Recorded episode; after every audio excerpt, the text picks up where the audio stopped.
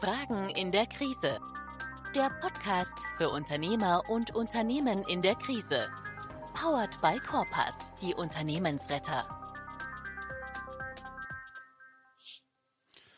Herzlich willkommen zu einer neuen Episode unseres Podcasts Fragen in der Krise. Mein Name ist Dirk von Gries von der Firma Corpus und wir haben heute ein neues Thema für Sie vorbereitet, und zwar das Thema Stundensatzkalkulation, von dem wir glauben, dass es speziell im Handwerk und im Dienstleistungsbereich eine große Bedeutung hat. Und heute bei mir für dieses Thema ist ein Experte bei uns aus dem Team, und zwar mein Kollege Oliver Siebenlist. Oliver Siebenlist ist Diplom-Betriebswirt, einer unserer Geschäftsführer und Gründer der Corpas, er ist Seniorberater kommt ursprünglich aus dem Steuerfach, hat dann in Aschaffenburg und Wismar studiert, ähm, ist seit 2002 als Unternehmensberater tätig und ist ein zertifizierter Restrukturierungs- und Sanierungsberater am IFOS-Institut SAH in Heidelberg. Oliver, herzlich willkommen. Hallo Dirk, freut mich, dass ich heute am Start sein darf. Sehr, sehr gerne. Wir haben uns ein, großes Thema vorgenommen, das Thema Stundensatzkalkulation, steigen auch gleich ein. Doch bevor es hier ernst wird, noch unser kleiner Disclaimer. Dieser Podcast stellt keine Unternehmensberatung dar. Um eine individuelle und zielführende Beratung zu ermöglichen, ist eine Analyse nötig, die im Falle der Podcast-Beiträge nicht oder nur stark vereinfacht bzw. anonymisiert erfolgen kann. Dennoch sind die Antworten, Kommentare und Hinweise den Berufsgrundsätzen des Bundesverbandes Deutscher Unternehmensberater BDU e.V. unterworfen. Gerne stehen wir Ihnen für ein kostenfreies und zunächst unverbindliches Erstgespräch zur Verfügung. Sie finden entsprechende Kontaktmöglichkeiten auf www.corpas.de.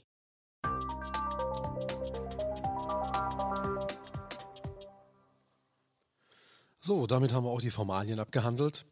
Lieber Oliver, Stundensatzkalkulation, unser gemeinsames Thema heute. Und ganz am Anfang die ja fast äh, Frage, die auf der Hand liegt, warum ist das wichtig? Ja, gleich mal zu Beginn eine gute Frage, nach nicht so einfach zu beantworten, aber vielleicht will ich es mal so deuten. Momentan hat ja in Corona-Zeiten äh, das Handwerk doch relativ viel zu tun. Trotzdem kommen bei uns immer wieder Kunden an, die aber nicht genug verdienen. Also viel Arbeit, aber wenig Lohn. Ähm, und insoweit äh, setzen wir immer daran an, erstmal eine Stundensatzkalkulation und eine kleine Analyse zu starten, um mal zu schauen, wie wird denn überhaupt kalkuliert und woran liegt es denn, dass am Schluss kein Gewinn rauskommt. Also von daher ist die Stundensatzkalkulation ein Hilfsmittel, um nachher wirklich definitiv Geld verdienen zu können. Das verstehe ich. Ähm, für welche Unternehmen siehst du das denn aus deinem Blickwinkel überhaupt als nötig an? Ich meine, klassisch in der Stundensatzkalkulation, das ist das Handwerk.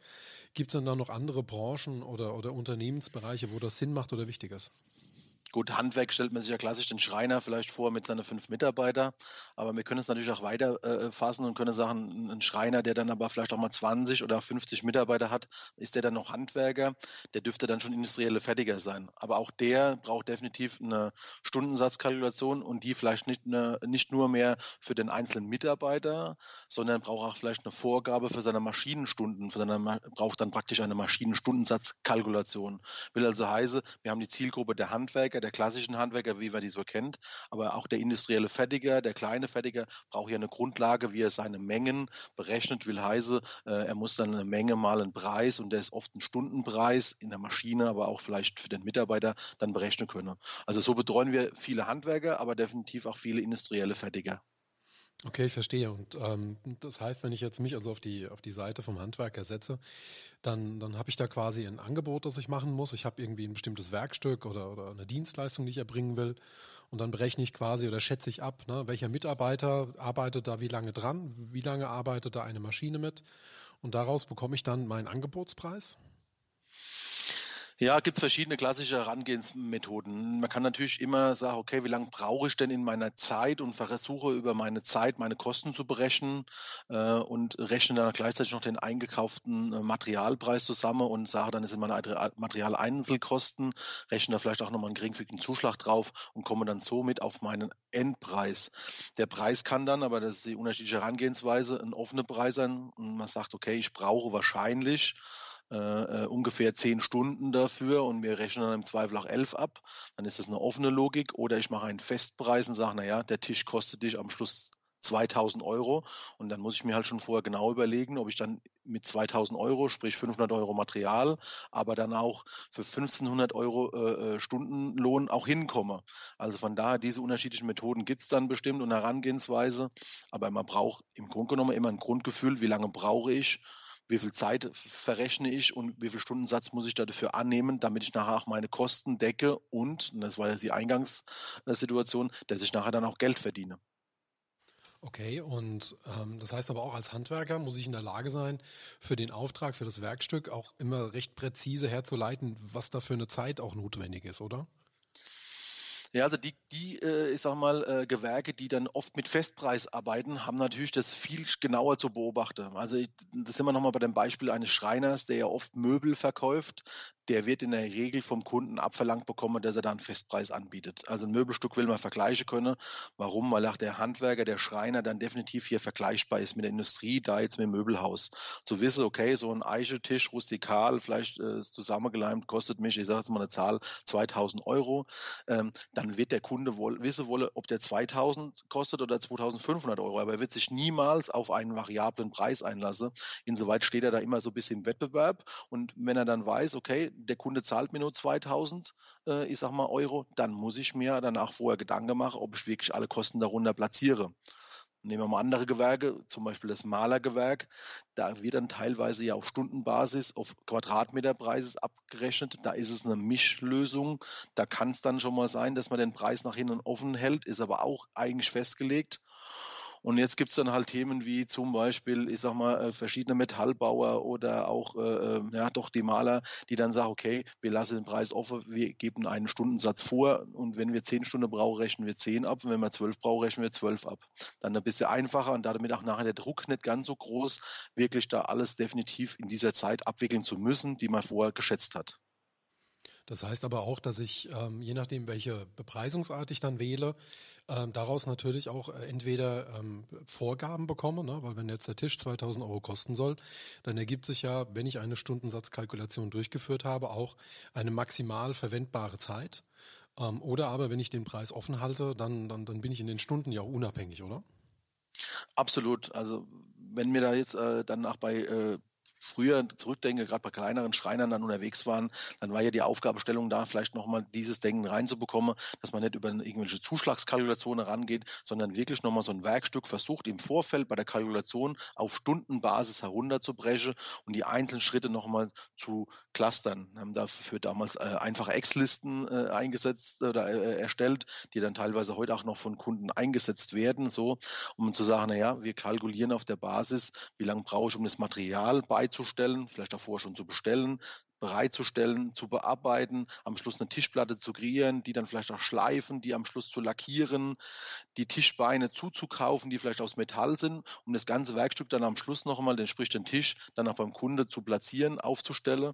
Kurzum, ja, das haben wir immer versucht, dem Kunden, dem Schreiner dann oder dem Handwerker so zu implementieren, dass er dann wirklich das Ganze nicht mehr auf der alten und oft in der Meisterlogik, vermittelten Logik der Materialzuschläge zu kalkulieren, sondern sich wirklich Gedanken zu machen, was ist meine Menge, was ist mein Preis und das in Einzelarbeitsschritte herunterzubrechen und am Schluss wieder zusammenzuzählen und so die Preiskalkulation stattfinden zu lassen.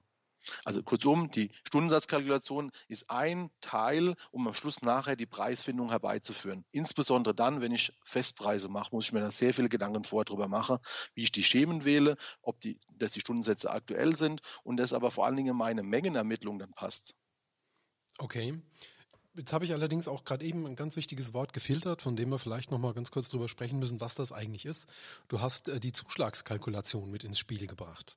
Kannst du die mal gegenüber der Stundensatzkalkulation mal einsortieren und einfach mal kurz beschreiben, was das wiederum ist oder wie das funktioniert, dass sich vielleicht der eine oder andere da drin noch wiederfindet? Ja, um es mal vielleicht nochmal äh, zu sortieren, ist das eine ist die Frage nach, verrechne ich all meine Allgemeinkosten über einen Stundensatz?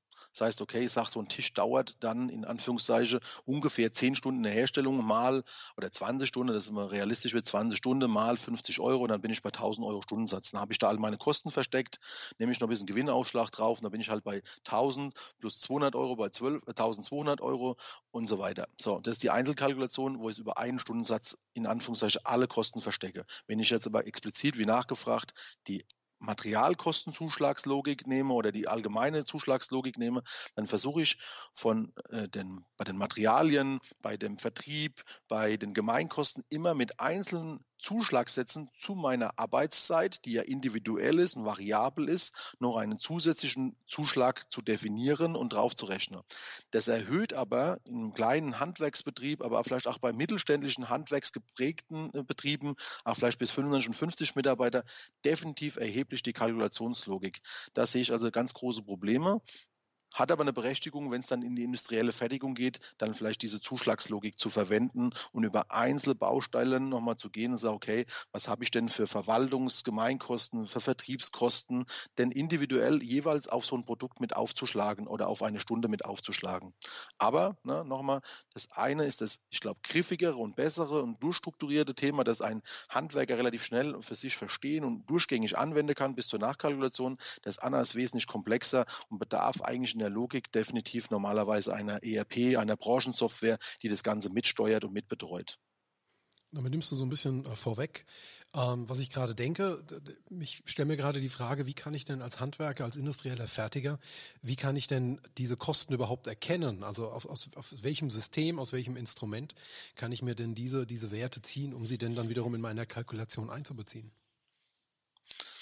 Na gut, es gibt auch wieder verschiedene Herangehensformen, aber definitiv die Grundlage ist immer mit Sicherheit die Kostenbasis des vergangenen Jahres. Also man guckt sich dann normalerweise die BWA, die betriebswirtschaftliche Auswertung oder vielleicht schon, wenn der Abschluss erstellt ist, die G&V, die Gewinn- und Verlustrechnung des vergangenen Jahres an und schaut mal, welche Kostenstruktur hatte ich denn?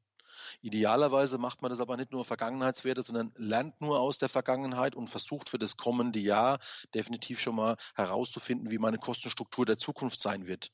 Und muss ich dann ja überlegen, wie ich diese Kosten umlege. Nochmal, entweder über diesen Stundensatz, der dann alles abdeckt, oder über die Zuschlagssätze, die dann individuell immer nur die einzelnen Bereiche, wie zum Beispiel Vertrieb, Vertriebsnebenkosten und so weiter abdeckt. Also da muss ich dann mir als Grundlage definitiv ein Bild machen, wie ich die Planung des nächsten Jahres für den Ertrag, für die Kosten aufbaue, um dann Ableitungen treffen zu können.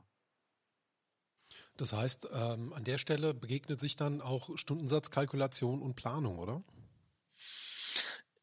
Das eine bedingt das andere. Ich brauche das eine und das andere. Und dann gibt es vielleicht noch den dritten Moment einer Kapazitätsplanung. Also die Stundensatzkalkulation macht ja Folgendes. Sie nimmt ja im Grunde genommen die Kostenstruktur und versucht die ja im Grunde genommen auf Stunden zu verteilen.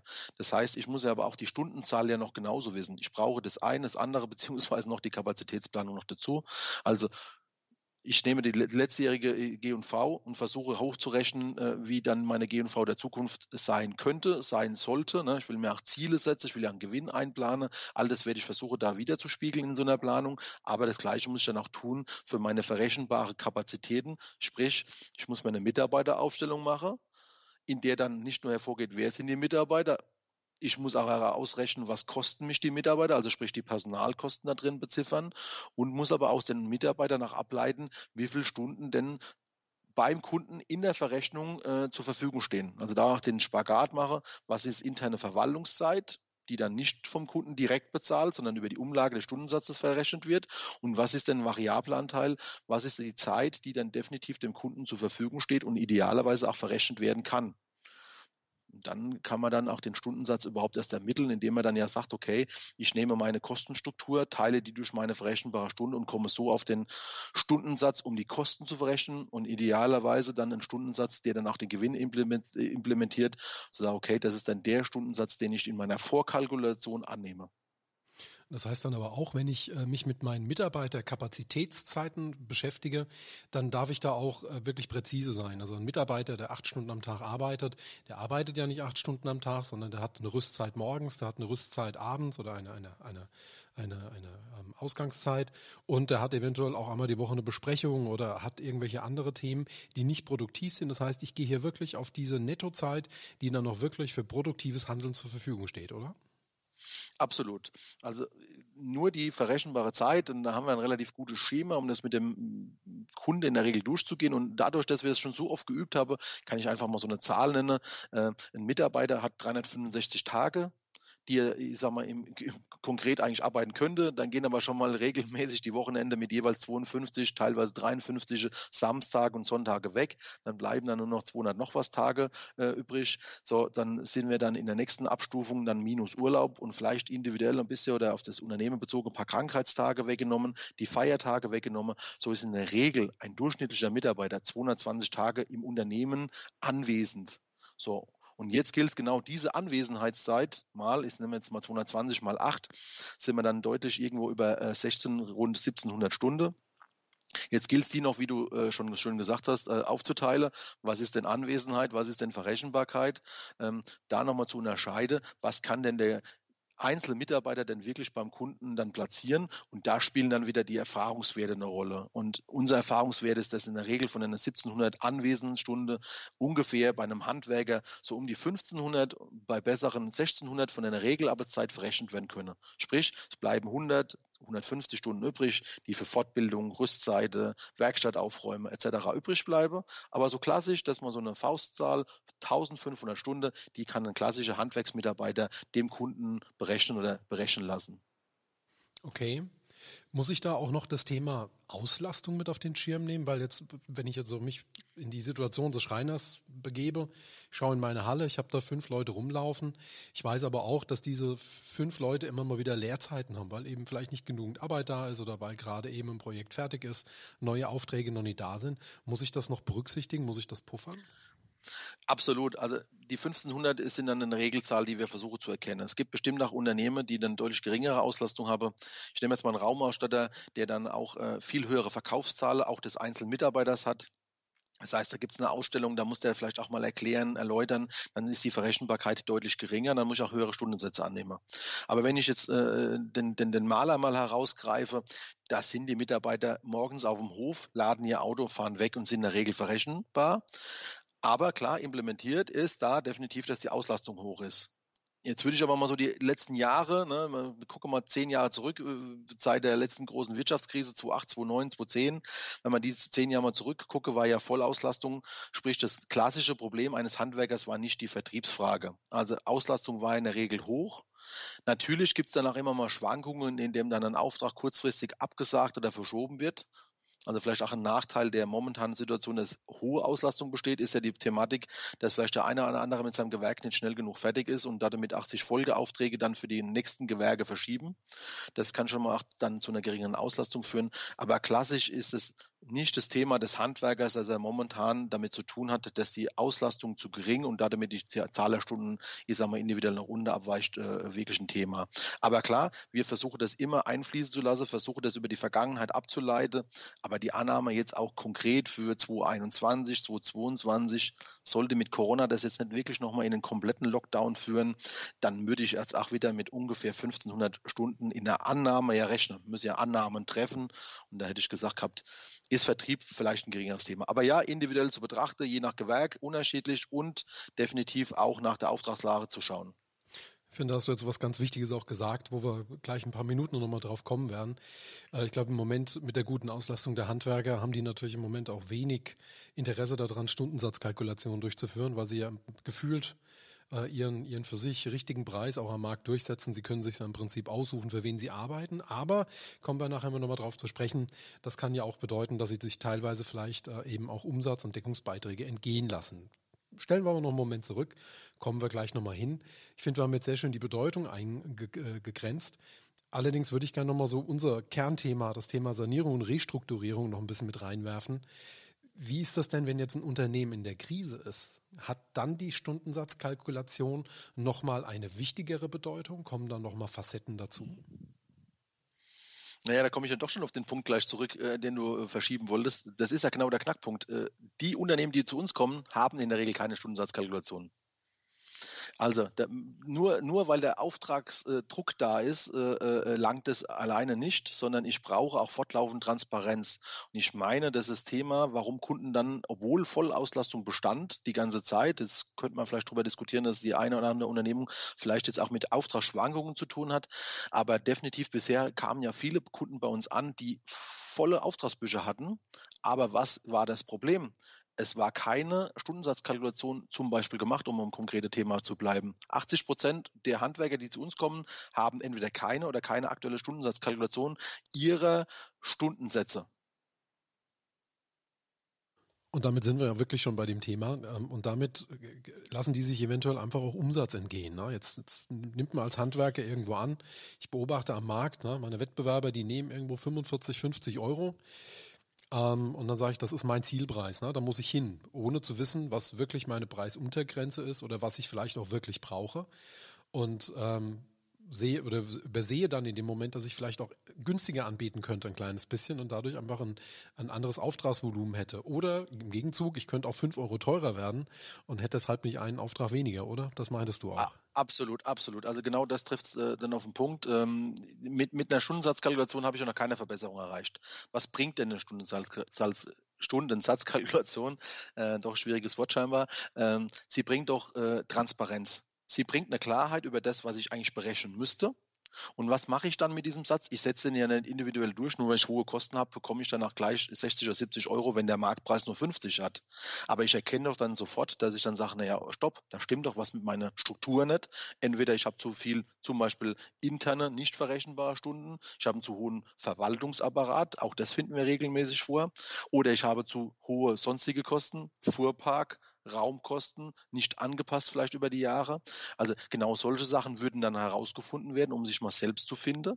Dann erkennen wir ja in Grund, Grund genommen über die Stundensatzkalkulation nachher, wo waren die Fehler der Vergangenheit aber auch für die Zukunft ist es doch immer gut zu wissen, dass wenn ich so eine Stundensatzkalkulation für mich durchführe, einen Marktpreis erkenne, um zu sagen, naja, wie von dir angedeutet, ich bräuchte eigentlich nur 45 Euro, frag aber mal vielleicht im Wettbewerb oder frag mal Corpus, weil wir eine recht gute Vergleichstabelle über die Jahre aufgebaut, schau auch Branchenvergleich äh, über die Innungen oder so weiter an und sehe dann, der regelmäßige Handwerker verlangt, verlangt 50 Euro, ja, dann sehe ich ja, dass ich 5 Euro die Stunde verliere. Und wenn es nur ein Euro ist, dann sind es aber bei einem Mitarbeiter bei 1500 äh, Stunde 1 Euro, 1500 Euro. Und wenn ich 10 oder 20 Maler draußen am Start habe, dann sind es halt in der Summe gleich mal 10, 20.000 Euro, die ich dann verliere, nur weil ich mir vorher keine Gedanken drüber gemacht habe.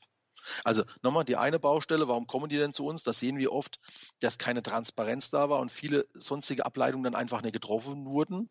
Aber auch für viele andere gilt, ähm, die vielleicht äh, jetzt nicht unbedingt in der Krise sind, aber vielleicht trotzdem das einführen sollten, dass es nicht langt, nur sich am Marktpreis zu orientieren und zu versuchen, damit klarzukommen, sondern sich über die Stundensatzkalkulation definitiv Transparenz ins Haus zu holen und konkrete Ableitungen zu treffen um vielleicht das eine oder andere mal teurer anzubieten, aber vielleicht das eine oder andere mal billiger anzubieten, um überhaupt eine höhere Auslastung, das war ja das Thema von vor zwei Minuten noch, zu sagen, naja, kann ich mir auch mal einen Auftrag einkaufen, wenn ich mindestens die Variable, aber schon teilweise meine Fixkosten decke. Also dafür definitiv brauchst du eine Stundensatzkalkulation, um Klarheit, Transparenz und gute Ableitung treffen zu können. Okay, ich verstehe. Ähm, eine Sache, die mir jetzt äh, gerade aufgefallen ist, du hast äh, wieder einen Begriff eingeführt, wo ich dich bitten würde, den einfach mal so ein bisschen zu beleuchten, aber auch zu erklären, wie sich das denn dann bei, beim Handwerker einschleicht. Du hast gesagt, zum Teil sind das dann auch mal zu hohe Verwaltungs- oder Gemeinkosten. Was sind denn da so klassische Fallen, in die die Handwerker dann da tappen? Oder was sind das für Kosten, die dann eben hier auch den, den Preis am Ende dann äh, negativ nach oben treiben? Naja, ich sag mal, eine klassische äh, Handwerksstruktur ist, ich sag mal, der Meister, der Inhaber, der vielleicht selbst im Büro sitzt und die Aufträge ranholt, kalkuliert, aber teilweise vielleicht auch den Projekte mitarbeitet mit einer geringen Auslastung von oder Verrechenbarkeit von, von 20, 30 äh, Prozent. Aber seine weiteren Mitarbeiter, das sind dann vier, fünf Geselle, vielleicht eins, zwei Azubis, eins, zwei Helfer. Also kurzum so ein Team von sieben, acht Leute, was man ideal auch führen kann, der ist dann ganz gut aufgehoben, gut strukturiert und hoch verrechenbar. Deswegen kommen die auch mit einer geringen Mechanisierung, in Anführungszeichen mit einem geringen Stundensatz, aber mit einer höheren äh, Menge an Zeit, kommen die recht gut am Markt klar. Aber dann kippt es irgendwann. Das Unternehmen wird größer, wird 10, wird 20 Mitarbeiter äh, groß, ähm, macht auch Projekte, die komplexer sind, braucht dann in Anführungszeichen aber zwei Themen. Sie brauchen relativ hohe Maschinenapparat, um manche Aufträge auch abarbeiten zu können, sprich eine CNC-Anlage, eine Plattensäge, sie brauchen Plattenlager, vielleicht ein automatisches Plattenlager, das die Platten automatisch zuführt. Also kurzum, äh, es steigen die Kosten in der Mechanisierung, aber, jetzt kommt die zweite äh, Komponente, es braucht definitiv mehr an Verwaltungsmitarbeiter, um komplexere Projekte handhaben zu können. Man unterscheidet sich vielleicht wieder der kleine Schreiner, der den Privatkunde gut betreut, vom etwas vermeintlich größeren Schreiner, der vielleicht 15, 20, 25 Mitarbeiter schon leicht industriell geprägt ähm, äh, besteht, will heißen, der hat dann ein Kundenklientel, das dann eher gewerblich, vielleicht öffentlich ist, der dann wirklich komplexere äh, Projekte begleitet mit 100, 200, teilweise hatte ich äh, Schreiner, die dann auch 500.000 Projekte begleiten, dann brauchst Projektleiter. Projektleiter, die das Ganze vorher, ich sag mal, verstehen, annehmen, diskutieren, nachher dann ein Angebot ableiten. Auch so bei Ausschreibungen dann quasi aktiv Genau, so? Ausschreibungen ne? dann logischerweise teilnehmen, nachdem das Angebot quasi errechnet wurde, dann in Form einer Ausschreibung dann teilnehmen, das ist dann oft ein Thema. Ja, und dann kommt das, ich sag mal, zu dieser hohen Komplexität, hohen Zeitaufwand pro Auftrag und dann in der Folge auch in der Betreuung. Dann haben wir viele nicht verrechenbare Stunden schon im Einzelauftrag. Und jetzt kommt es, was man dann nicht, äh, nicht vergessen darf. Es muss an vielen von diesen, wie nanntest du es, Ausschreibungen, äh, die klassischen Angebotsverfahren teilgenommen werden, die dann aber gar nicht zum Ertrag oder zum, zum, Auf, zum, zum, wie soll man, zum Erfolg, zum Auftrag führen. Will also heißen, ich habe dann relativ schnell bei den 20 Mitarbeitern zwei, drei, vier Projektleiter, die dann aber auch über die Stundensätze umgelegt werden müssen. Also kann so ein klassisch industriell geprägter, fertiger Schreiner, auch noch Schreiner, gleiche Arbeitshose an wie der andere, aber definitiv ganz anders aufgestellt, der muss dann vielleicht per se schon 10 Euro im Stundensatz mehr verrechnen, um einfach diese anderen vermeintlichen Kosten, sind ja auch wertvoll, aber dann auch mit abzubilden. Okay, und damit äh, steigt dann eventuell auch sein Stundenpreis, beziehungsweise damit erreicht er dann eben auch, dass diese sonstigen Kosten dann auch gedeckt werden können. Ja. Ähm, jetzt hast du gerade eben schon gesagt, 80 Prozent der Unternehmen, auf die du so in deinem Berateralltag triffst, die haben gar keine Stundensatzkalkulation. Die 20 Prozent, die sie haben, gibt es denn da typische Fehler, die die machen? Gibt es da irgendwie so, so Dinge, wo du, wo du gerne drauf schaust, weil du dann eben auch siehst, na, da ist ein Denkfehler drin oder es sind, sind handwerkliche Dinge, die dann in dieser Stundensatzkalkulation nicht richtig gemacht werden? Ja, also da vielleicht nochmal die Differenzierung vorkalkulieren tut ja jeder. Ne? Also der Preis wird entweder geschätzt, aber meistens auch wirklich ernsthaft kalkuliert und da tun sich wirklich die Handwerker leicht. Sie haben eine gute Erfahrung, sonst wären sie auch nicht mehr am Markt. Aber die Grundlage für die Menge mal Preisdiskussion ist ja wirklich, wie du sagst, die Stundensatzkalkulation und da würde ich behaupten, haben 80 Prozent zumindest keine aktuelle, dass ich mich ein bisschen einschränke, keine aktuelle Stundensatzkalkulation, die wurde vielleicht mal vor Jahren gemacht. Und wenn sie dann gemacht wurde, dann kommen wir mal auf diese Besonderheiten. Was ist denn da die, die, die Problematik? A, die Aktualität, ne? die müsste aus unserer Sicht immer jährlich einmal mit einer Planung verbunden für Kapazität, aber für, für den Kostenapparat für den Ertrag, der äh, erwartet wird oder geplant und erzielt werden soll. Ähm, das müsste jährlich nachjustiert werden. Aber A, das geht äh, verloren und Nummer zwei geht verloren, äh, die Einfachheit in diese Kalkulation reinzubringen. Sprich, das so durchblicken zu können, dass ich es A, selbst verstehe, der es dann tut, aber dann auch bei meinen Mitarbeitern äh, in der Verwaltung, Projektleiter bis runter dann auch in die Ausführung so zu implementieren, dass ich sage, ich rechne mit relativ einfacher Logik, Menge mal Preis, Stundensatz mal Menge. Ja, und da wird halt oft leider auch von der Berufsseite dann über die Meisterausbildungen oft mit den Aufschlagsätzen kalkuliert. Also dieses zweite Verfahren, das ich vorher angesprochen habe, ein Betriebsabrechnungsbogen, der dann am Schluss Aufschlagsätze ermittelt und versucht dann irgendwie da kreuz und quer zu kalkulieren und keiner versteht eigentlich, warum es richtig so gemacht wird. War halt schon immer so, wird auch weiter so gemacht. Das ist oft ein Thema, das uns auffällt, dass die Komplexität der Aufschlagskalkulation so nicht verstanden und dann dementsprechend nicht richtig eingesetzt wird.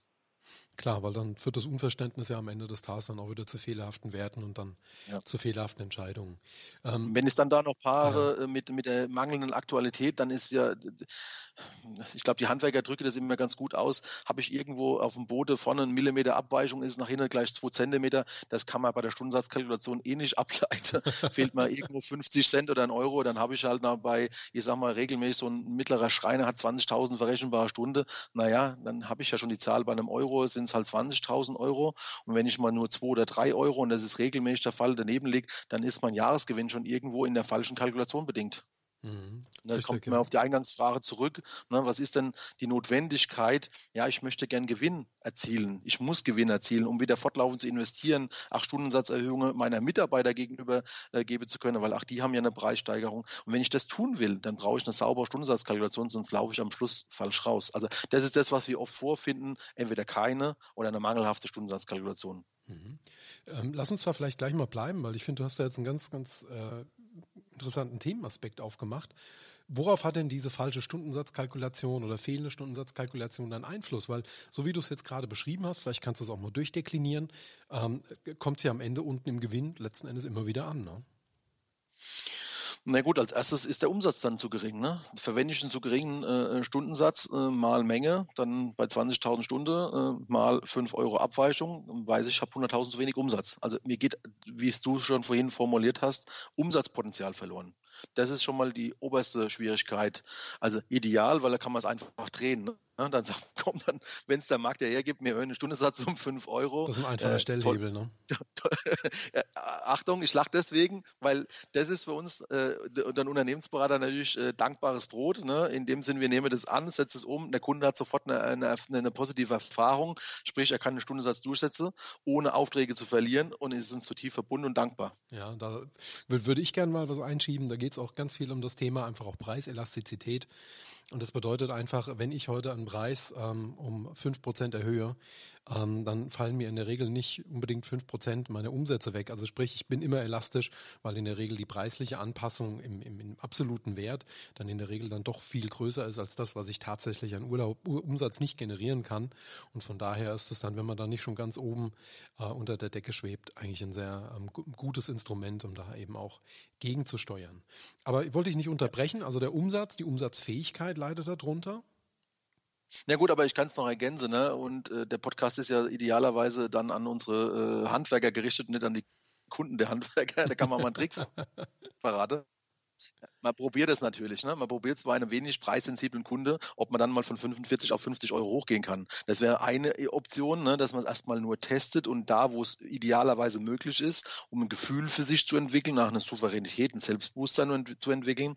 Aber klar, man macht es auch vielleicht stufenweise. Also man setzt idealerweise den Preis nie um 20 Prozent gleich hoch, auch wenn es notwendig wäre. Man muss da halt auch ein bisschen Geduld beweisen und das Ganze peu à peu testweise bei dem einen oder anderen Kunde und auch peu à peu im Stundensatz mache.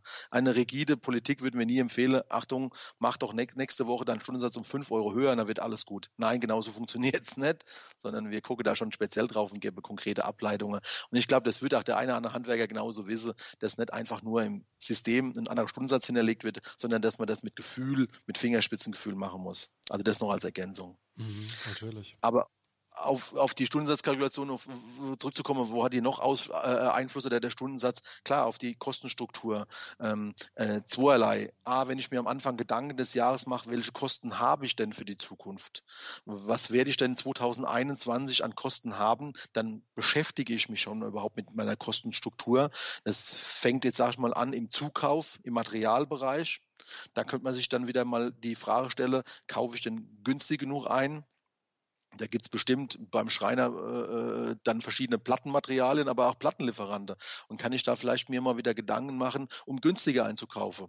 Also allein, weil ich mich über die Stundensatzkalkulation mit den Themen beschäftige, kann ich mich danach mit Ableitungen beschäftigen, um die Kostenstruktur nach unten positiv zu bewegen. Also Lieferante war das eine, führe ich dann zum Beispiel klassisch Lieferantengespräche mit den größten Lieferanten, bündel ich vielleicht Volumen, handle ich Boni raus, handle ich Skondi raus, wenn ich abbuchen lasse.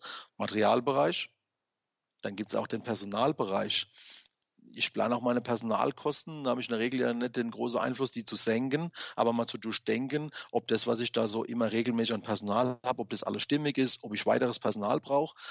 Da sage ich mal, sind die Ableitungen für die Kosteneinsparungen gering, aber auch die muss ich ja, wie vorher schon erläutert, wegen den Kapazitäten, wegen den Kosten, ist ja ein großen Kostenblock, äh, genau planen. So, und jetzt kommt das Spannende ich gehe dann halt peu à peu jede, ich sag mal, Kostensituation durch, in Blöcken, wie von der GNV, der BWA vorgegeben.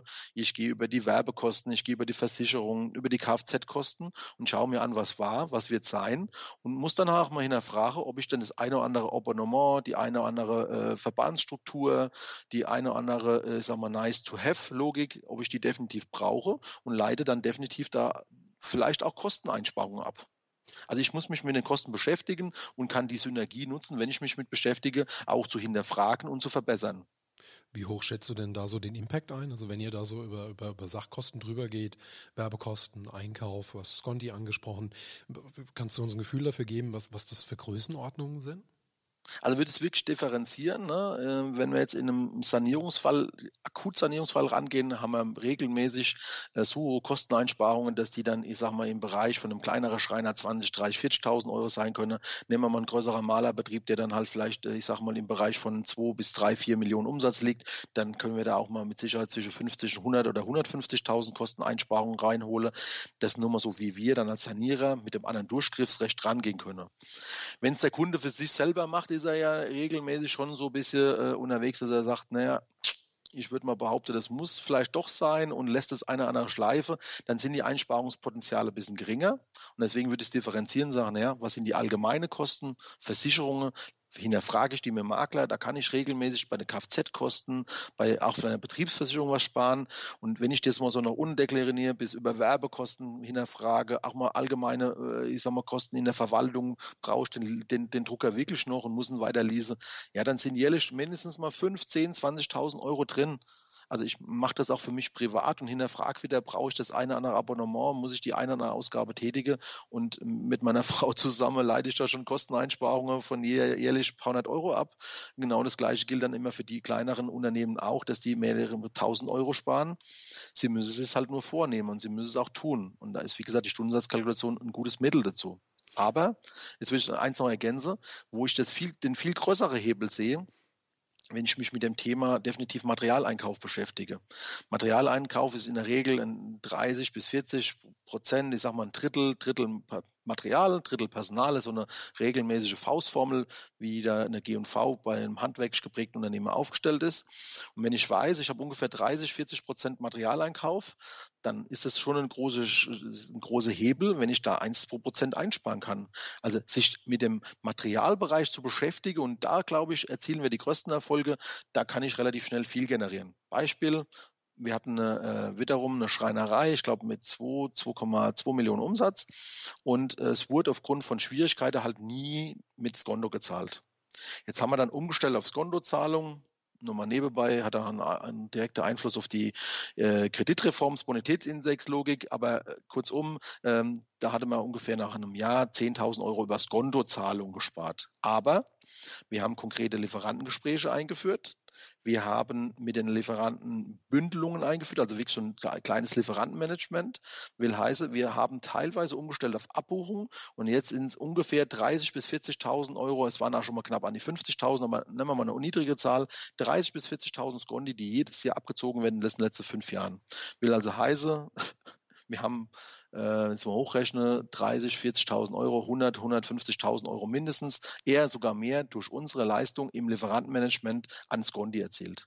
Und dann sind wir bei einem Ergebnis, wo wir sagen, nur durch Scondi Wahnsinn. Nur durch die Planung der Stundensatzkalkulation, der Frage nach, wie wird denn die Finanzplanung sein, haben wir so große Einflüsse darauf, dass man sagt, naja, wenn so ein Unternehmer in vier, fünf Jahren definitiv 100 bis, ich sag mal, fast knapp 200.000 Euro sparen kann im Materialbereich, naja, dann hat er sich, wie gesagt, gesund gestoßen, hat aber Potenzial, um wieder zu investieren, auch seine Mitarbeiter eine Anerkennung zu geben in Form von Weihnachtsgeld.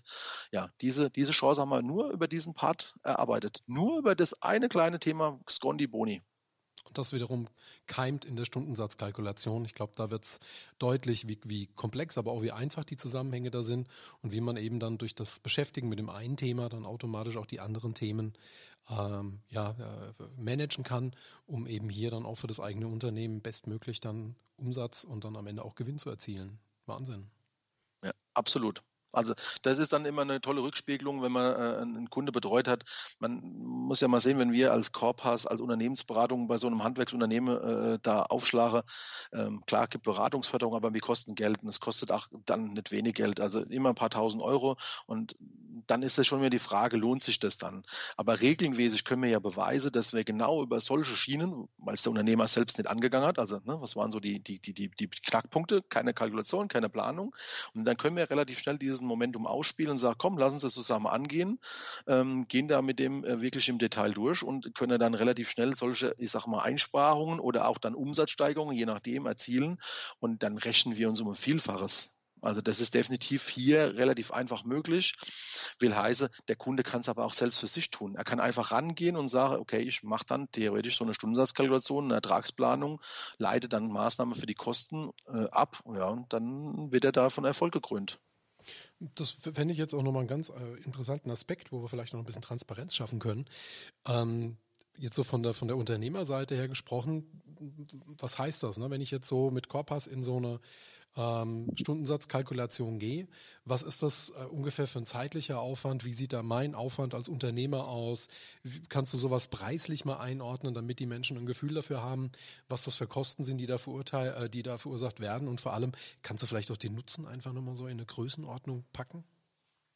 Na, müssen vielleicht differenzieren. Ich glaube, der Unternehmer könnte es auch selbst tun. Also es ist schwierig, ja, es ist ein bisschen komplex und man muss auch die Zeit und die Muse und die Herangehensweise haben. Man macht es ja nicht so oft und hat es vielleicht auch in der Vergangenheit nicht gemacht, aber man kann es auch selbst tun. Ne? Also gibt ja dieses, diesen Spruch, Erfolg hat drei Buchstaben, äh, T-U-N, tun. Also das ist die Goethe eine Option. Das, ich, ja. ja, ja, dann danke nochmal für den Hinweis.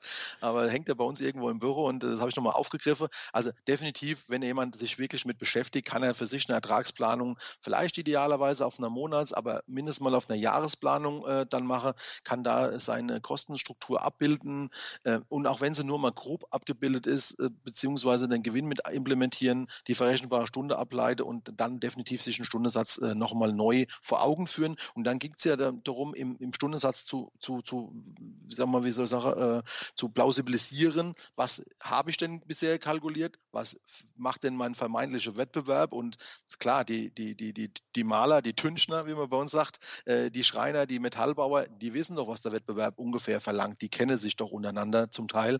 Und dann nochmal plausibilisieren, verifizieren, ob denn sein Stundensatz denn momentan passend ist, ob man denn Ableitungen treffen kann. Muss er reduziert werden, muss er gesteigert oder kann er gesteigert werden? Kurzum, das ist die eine Variante. Wenn wir es begleiten, dann gehen wir wie folgt vor. Wir versuchen für äh, äh das Unternehmen nochmal, ich sag mal, Daten zu bekommen, dass wir auf die äh, Vergangenheit zurückgreifen können, versuche dann aus den Daten eine Finanzplanung idealerweise auf Monats, nochmal da aber auch vielleicht auf Jahresplanung, auf Jahresebene abzuleiten, sehen da relativ schnell die Kosteneinsparungspotenziale. Warum? Weil wir relativ viele Erfahrungswerte haben. Wie hoch sind denn Versicherungen regelmäßig bei einem Handwerkskunde? Was muss der denn zahlen, um eine Betriebshaftpflicht äh, gewährleistet zu bekommen?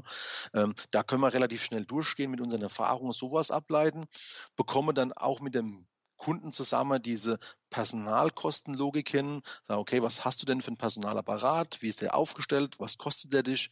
Was ist daraus abzuleiten an verrechenbarer Stunde? Und können dann einerseits aus der Jahres- oder aus der G&V-Planung zusammen kombiniert mit der Mitarbeiterlogik der verrechenbaren Stunde relativ schnell einen Stundensatz ermitteln.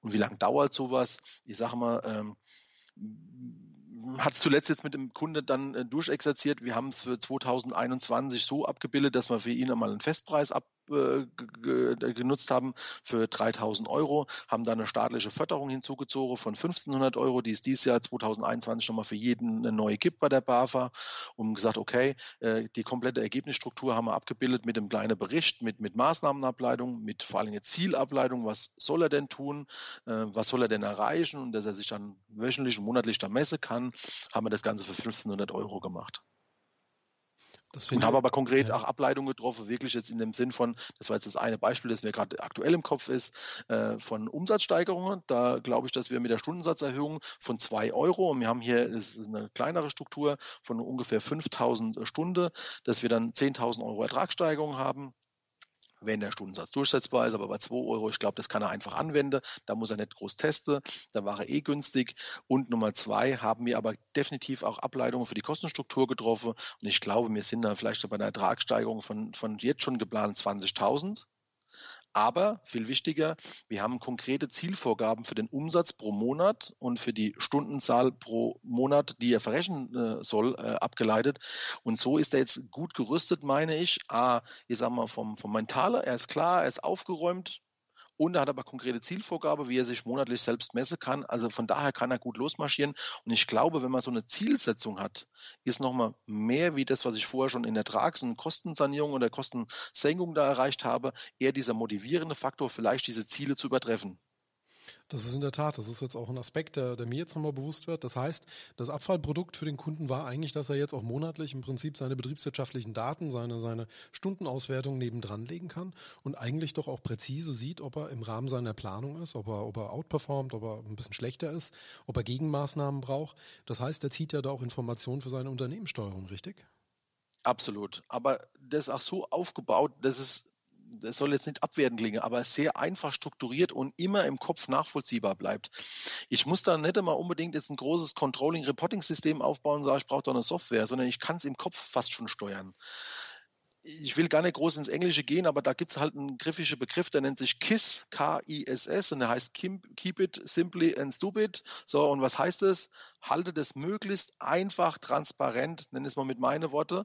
Und hier runtergebrochen weiß der Kunde jetzt definitiv, ich brauche im Monat so viel Umsatz und habe ich noch die verrechenbare Zahl an Stunde, weil das ist ein bisschen die Materiallogik eine Thematik, habe ich diese Art, diese Menge von verrechenbarer Stunde, dann weiß er der, diese Zahl im Kopf, ich sage jetzt mal eine Zahl, 5 500 Stunden, 300 Stunden, das kann ich mir merken. Dann gucke ich mir am Monatsende das an, aufgrund meiner Zeiterfassung und weiß, 300, ja, gut, 350, boah, geil, super, 250, blöd, was haben wir falsch gemacht? Wie können wir es nächsten Monat besser machen?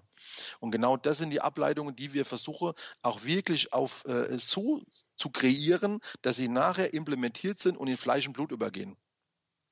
Das halte ich für sehr sinnvoll und ich äh, bin absolut positiv überrascht. Auch, äh, also betrachtet man wirklich den Nutzen ne, von ich sichere mir mehr Umsatz oder ich veredle meinen bestehenden Umsatz, indem ich im Prinzip mit gleicher Arbeit mehr erlöse. Ich steigere meine Gewinne, ich packe meine Kosten an und das dann eben äh, für 3000 beziehungsweise mit einer Förderung für 1500 Euro. Ich glaube, da überwiegt äh, der Nutzen ganz, ganz, ganz, ganz deutlich. Ne? Vielleicht eins hatte ich vergessen, ich weiß nicht, ob das fast schon ein separates Thema ist. Wenn ich vorkalkuliere mit dem Stundensatz, den ich aus der Stundensatzkalkulation habe, dann ist es die Vorkalkulation, was ich mir vorher gedacht habe. Aber ich muss im Nachhinein auch wieder gucken, ob ich es auch erreicht habe, sprich eine Nachkalkulation erstelle. Das ist fast schon wirklich ein eigenes Thema. Und da würde ich Definitiv, auch festhalten, ja. wenn es dann irgendwo ran hakt und fehlt, dann ist es nicht nur die fehlende Stundensatzkalkulation, es fehlt auch oft die fehlende Nachkalkulation. Aber um da eine einfache Ableitung jetzt zum Schluss nochmal treffen zu wollen, wir werden auch ermitteln, was denn pro Stunde herauskommen muss. Weil es ist ein Unterschied zwischen, was kalkuliere ich vor, ich sage mal ein Beispiel, 50 Euro und was muss ich in der Nachkalkulation wieder pro Auftrag erreichen. Das ist in der Regel etwas ein höherer Satz. Warum? Geht dann ein bisschen aus dieser Materiallogik, Material mit Aufschlagverrechnung hervor. Kurzum, dann bin ich regelmäßig vielleicht bei 52, bei 55 Euro. Und da geben wir dann definitiv als weiteren Nutzen auch ein gutes Instrument. Entweder ist eine Excel-Liste, eine Logik für die Stundensatzkalkulation im ERP-System oder für die Nachkalkulation im ERP-System mit, sodass wir auch eine klare Vorgabe haben, was muss denn bei jedem Auftrag rausgekommen sein, um mich darüber zu freuen, dass der als Einzelauftrag gut gelaufen ist. Klar, was wir jetzt vorher gesagt haben, ist die Menge. Menge an Umsatz, Menge an verrechenbarer Stunde gibt in der Regel vielleicht auch einen Gewinn. Aber ich muss auch im Einzelauftrag dann mal nachher gucken können, woran hat es denn gelegen, dass es vielleicht nicht so gekommen ist. Wenn Auftragsdruck hoch war, quasi, ne? Genau. Und auch da treffen wir definitiv in diese Thematik auch äh, Ableitungen und geben da noch einen hohen Nutzen mit, dass wir darüber reden, wie wir es machen würden, geben konkrete Tipps und geben auch im Zweifel dann Vorlage heraus, die es dann braucht, um sowas danach nachher zu messen. Und ich glaube, da liegt so überhaupt der Schlüssel äh, äh drin im Erfolg. Das eine ist das motivierende Zielsetzen, das andere ist aber das transparente Nachmessen und gucken, ob es dann auch wirklich gekommen ist. Ja, und da hätte ich dann schon mal festgehalten, das machen dann auch wenige. Und beides zusammen, die Stundensatzkalkulation, Informationen gut, konkret, transparent aufgestellt mit einer Ableitung zur Verbesserung fürs kommende Jahr als Grundlage zu verwenden und Nummer zwei, aber danach zu gucken, ist es danach so eingegangen und das unterjährig und nicht erst beim Steuerberatergespräch eineinhalb Jahre später. Verstehe. Das wäre so unsere äh, Ausgangslogik. Und da sagen wir, sind wir äh, so weit aufgestellt, dass wir das auch als Kunden nutzen. Wie gesagt, über Gespräche, aber Vorlagen mit rübergebe. Und ich glaube, dann wird das Ganze rund und dann hat auch der Kunde einen deutlich höheren äh, Nutze. Also ich denke, ähm, zwei Sachen nehmen wir jetzt ganz ad hoc mit. Also das eine ist auf jeden Fall, ähm, dass wir eine Podcast-Episode zum Thema Nachkalkulation machen sollten. Äh, ich glaube, äh, jetzt spannend, ja. sind alle angespitzt. viele genau. Anekdoten, viele Anekdoten. Ja. Das glaube ich gerne, ja. Bei 20 Jahren Erfahrung, glaube ich, hast ja. du da schon einiges gesehen. Ähm, trotzdem will ich mich an einem Fazit versuchen. Ähm, von oben kommend würde Fazit für mich bedeuten, geht gar nicht darum, wie gut Sie es tun, eine Stundensatzkalkulation, sondern tun Sie es. 80 Prozent ja. tun es eben nicht. Und darin liegt ein großer Teil des Fehlers schon begraben. Punkt eins. Punkt zwei. Wenn Sie es tun, bekommen Sie automatisch Ihre Kosten in den Griff, seien es Personalkosten, seien es Sachkosten, Verwaltungskosten, denn Sie kommen automatisch an diesen Themen vorbei in der Stundensatzkalkulation und können eben über Einkaufskonditionen verhandeln oder eben auch Kosten auf den Prüfstand stellen. Etwas, was sonst äh, in der Hektik des Jahres oder der Planung einfach auch verloren geht. Punkt zwei. Punkt drei. Sie können damit letzten Endes sich mehr Umsatz sichern oder bestehenden Umsatz veredeln, das heißt mit der gleichen Arbeit eben mehr erreichen und damit als Abfallprodukt auch ihren Gewinn steigern. Und ich glaube, das ist im Sinne eines wirklich jeden Unternehmens. Und Punkt 4 meines Fazits, wenn Sie eine Unternehmensberatung wie beispielsweise Corpas bei diesem Thema betrauen möchten, dann sind hier große, große Wirkungen, große Hebel möglich und die Kosten sind damit eigentlich relativ klein, ähm, wie wir ja vorhin auch ausführen konnten. Soweit mein Fazit. Oliver, hast du noch einen, einen Ratschlag, eine, eine, eine, eine Anekdote, eine Weisheit, die du mit auf den Weg geben könntest zum Ende dieser Episode? Ja, wir hatten ja im Vorfeld schon mal drüber gesprochen. Äh, ich glaube, man sollte das auch nutzen, um es mal noch ernster nochmal zu bestätigen, tun, ja. Und vor allen Dingen können wir das auch auf Augenhöhe tun. Ne? Also wir haben das jetzt jahrelang praktiziert. Ich glaube, wir sind äh, so weit geerdet, dass wir definitiv mit jedem Handwerker das so gut durchexerzieren, dass er einen Erfolg hat.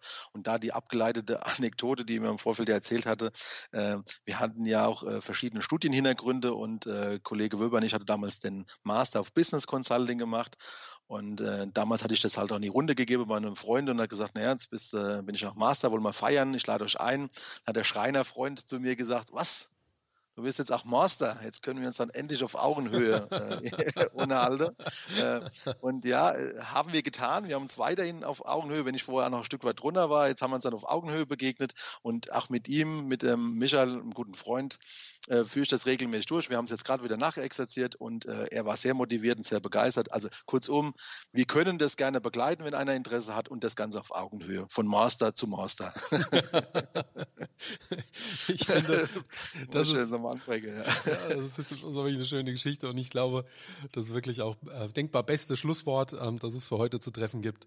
Äh, ich hoffe, ähm, was wir besprochen haben, war für Sie von Interesse und hat Ihnen einen großen Nutzen gestiftet. Ähm, vielen Dank fürs Zuhören und bis zum nächsten Mal.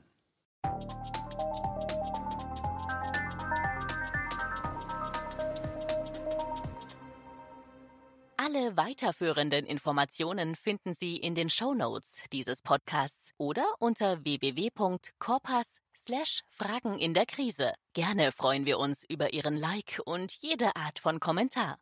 Ihre individuellen Fragen können Sie unter www.corpas.de slash Fragen in der Krise anonym und ganz einfach hinterlassen und einreichen. Wir freuen uns, Sie als Zuhörer in der nächsten Episode begrüßen zu dürfen.